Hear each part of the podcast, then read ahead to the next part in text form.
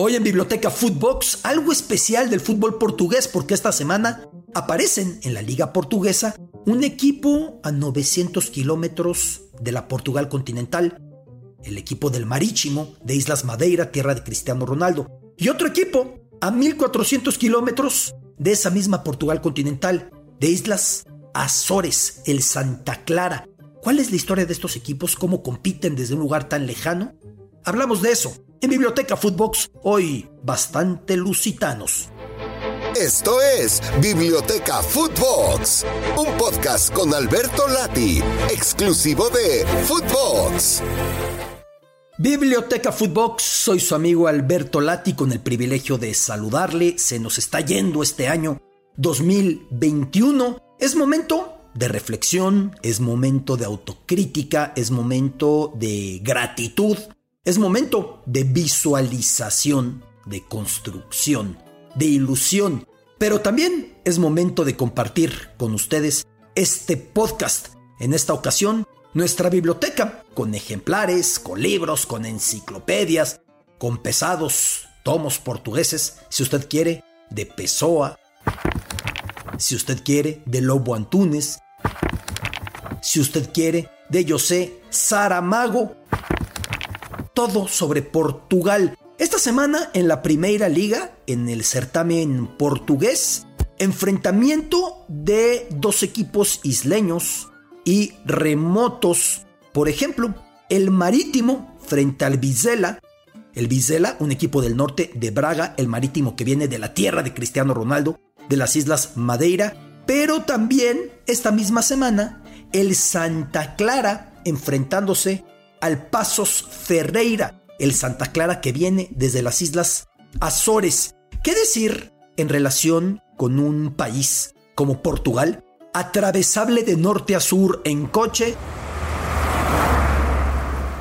En poco más de 5 horas, pero máximo 5 horas, lo atraviesas en coche y con un fútbol tan focalizado, tan concentrado en los núcleos Lisboa, con los clubes Benfica y Sporting, y Porto con los clubes del Porto y evidente también el Boavista.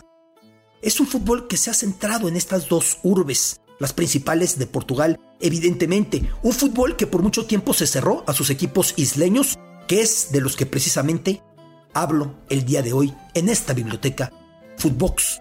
En 1926, en 1926, antes de que el mismísimo Benfica Lisboeta el Benfica, que luego sería glorioso en Europa, con el gran Eusebio.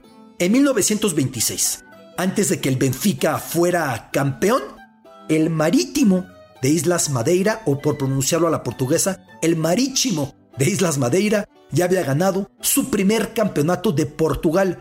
Un archipiélago, el de Islas Madeira, con especial predisposición para el fútbol, con Cristiano Ronaldo como máximo emblema, como le decía, habiendo tenido Madeira en 2015 hasta tres representantes al mismo tiempo, tres representantes simultáneos en primera división. A la par del más grande, el más célebre, el Marítimo, estaban el Nacional, estaba el Uniao, los equipos isleños, esos equipos isleños que iban a sufrir por muchísimos años una discriminación.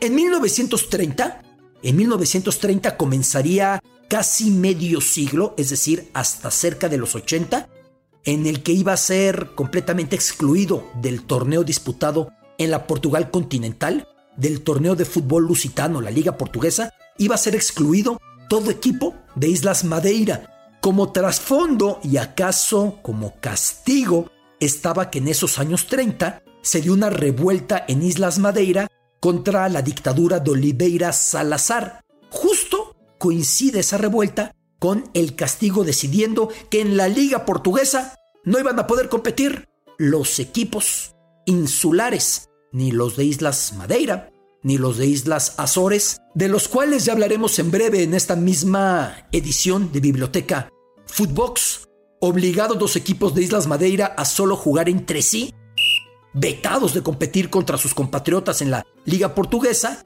en esos tiempos se profundizó siniestramente, brutalmente, la enorme rivalidad entre los equipos de Madeira, sobre todo entre el Marítimo, que es el más poderoso de ellos, que siempre tuvo una tradición pescadora, portuaria, obrera, y el Nacional, que solía ser identificado, aunque siempre insisto, evitemos la generalización, solía ser identificado el Club Nacional con las capas más privilegiadas de ese archipiélago de Madeira, mucho más cercano geográficamente a África que a Europa, aunque es Europa porque pertenece evidentemente a Portugal, como el caso también de otras islas pertenecientes las Canarias a España, aunque geográficamente estén tan cerca de África, ahí justamente pegados en el noroeste de la costa africana. En 1973, la Liga Portuguesa hizo el cambio. Después de 43 años, al fin permitió que se registraran los conjuntos de Madeira, los isleños, y el omnipotente gobernador de Madeira, Alberto Jardim. Jardim mandó en Madeira como si fuera su feudo, su terruño. Quiso fusionar a todos los equipos de Madeira para ser uno muy poderoso que pudiera derrotar a los gigantes de Lisboa o de Porto, a Benfica, Sporting, a Boavista, a Porto.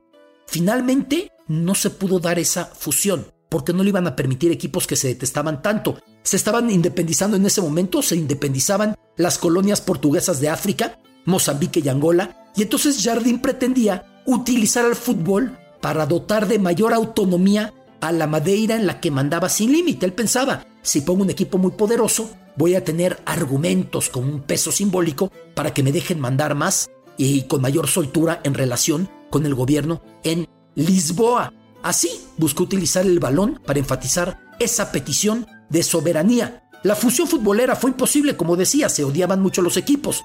Entonces Jardín, el gobernador de Madeira, dijo, frase textual, Allá el que se atreva a descender porque yo no alimento a derrotados obvia referencia a que les iba a cortar los subsidios. De los clubes de Madeira, el marítimo o el marítimo fue el que mejor comprendió el mensaje y comenzó a consolidarse ganando, ganando, ganando. A cambio de eso, el gobernador Jardín retribuía con declaraciones como el marítimo es una nación y el Benfica solo un club de barrio, dando a entender que él era parte de un gran país, Madeira, y que Portugal era una provincia. Sí, tenía muchas ilusiones. Este personaje Jardim, ya quitándose máscaras, antes de dejar el cargo en 2015, cargo que ocupó tantas décadas, aseveraría este personaje, el más influyente políticamente para Islas Madeira. El marítimo me ayudó a gobernar. Es que entendamos, el marítimo se mantuvo en la primera liga desde 1985, año en el que, por cierto, a dos kilómetros del actual estadio del marítimo, estaba naciendo en el barrio de Sao Pedro, un tal Cristiano Ronaldo dos Santos Aveiro, quien pasaría por las divisiones inferiores no del Marítimo, sino del Nacional, del otro equipo de Islas Madeira. Pero me refería a que hay también equipos de otro archipiélago compitiendo en Portugal. Imagínese usted, la distancia más larga, la distancia más inimaginable para un partido europeo, dadas las dimensiones de Europa. En 2002, se enfrentaron en lo que era la Copa Intertoto, un pequeño certamen europeo que daba plazas para la Copa de la UEFA. Se enfrentaron rivales separados por 6.000 kilómetros. El Santa Clara portugués, que venía desde Islas Azores, con el Shirak armenio, que se encuentra en el Cáucaso, ahí en el borde, con Asia.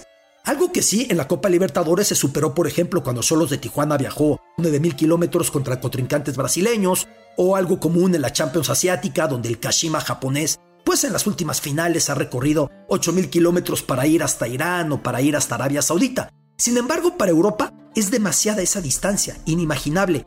El Santa Clara representa a la principal de las ciudades de Islas Azores, Ponta Delgada, un archipiélago en el Océano Atlántico a 1.400 kilómetros, 1.400 kilómetros de distancia respecto a la Portugal continental. De hecho, es el primer representante de Islas Azores que logra llegar a primera división en Portugal y ahí se ha mantenido no con poco esfuerzo y con mucha humildad y con mucho sacrificio para lo que es el tamaño de Portugal, lo que representa tener estos equipos tan distantes, reitero.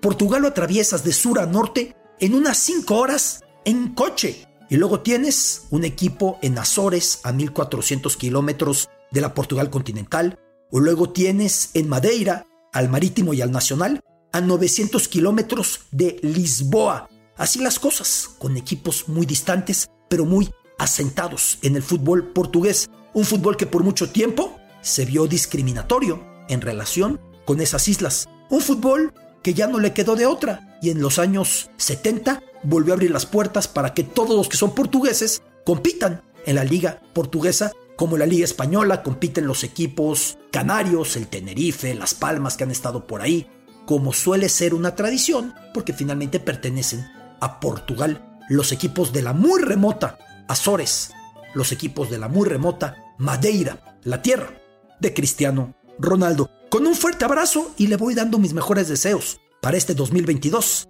Biblioteca Footbox. Soy su amigo Alberto Lati. Esto es Biblioteca Footbox, un podcast con Alberto Lati, exclusivo de Footbox.